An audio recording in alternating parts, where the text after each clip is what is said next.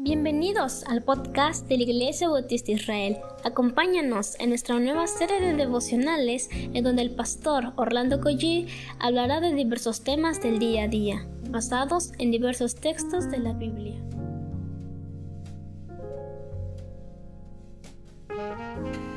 ¿Qué tal mis amados hermanos? Vamos a comenzar con una oración en este momento, ahí donde está usted.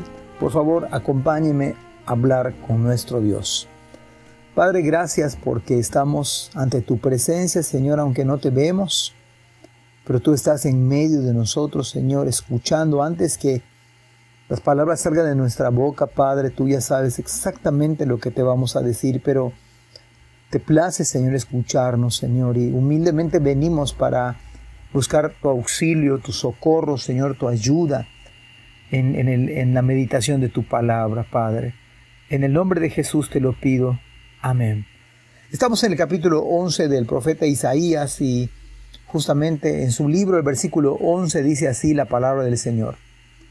En ese día el Señor extenderá su mano por segunda vez para traer de regreso al remanente de su pueblo, los que queden en Asiria y el norte de Egipto, en el sur de Egipto, Etiopía y Elam, en Babilonia, Amat, y todas las tierras costeras distantes.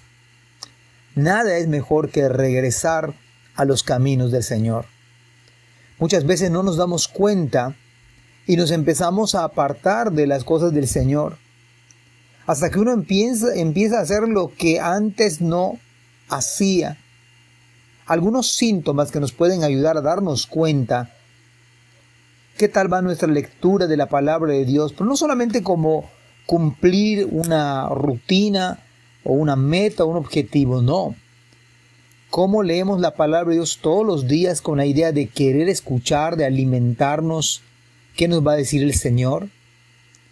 Pasamos el día sin tener un tiempo a solas con el Señor, porque estamos tan ocupados que no tenemos tiempo para hablar con el Señor a solas. Estamos tan ocupados que no nos conectamos o no vamos a nuestro culto presencial. Ya nos estamos desligando de las cosas de la iglesia porque estamos tan, tan ocupados.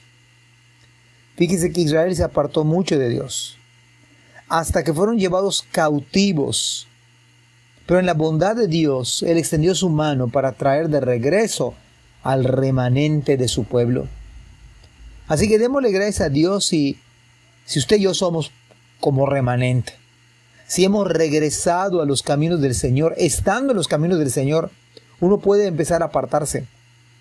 Esto es gracias si usted y yo hemos regresado a hacer algo, algo piadoso, algo espiritualmente que no hacíamos, o que estamos descuidando nuestra devoción con el Señor. Esto es gracias si el Señor nos, nos regresa de nuevo a donde comenzamos en el contexto de Isaías. Estaba viendo regresar a su pequeño grupo de la cautividad. Quizás eran pocos, desalentados quizás, con pocas fuerzas quizás, pero volviendo otra vez, y de varios lugares, de varias partes, no importaba. Venían de la cautividad, pero el Señor no se olvidó de su pueblo. Sí, Seguramente regresaron muchos avergonzados, pero es mucho mejor y más bendición regresar que quedarse en, la cautividad.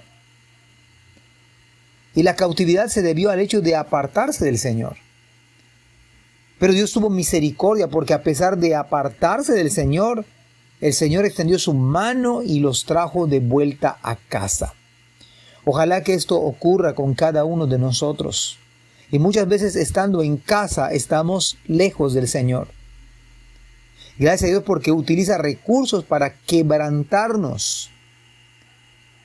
Una predicación, un estudio bíblico, una consejería bíblica, el, compañerismo unos a otros, hablando una palabra, un grupo pequeño.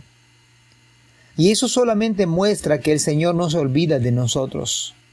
No importa que tan distante nos encontremos hoy, hay refugio en los brazos del Señor. Y es exactamente lo que Cristo nos trae, de vuelta a sus caminos. Somos el remanente y qué bendición que lo seamos. nos distanciamos de Dios y Él nos corrige y nos hace volver a sus caminos. Eso se llama gracia. Que el Señor nos bendiga. Amén. Gracias por escuchar este podcast.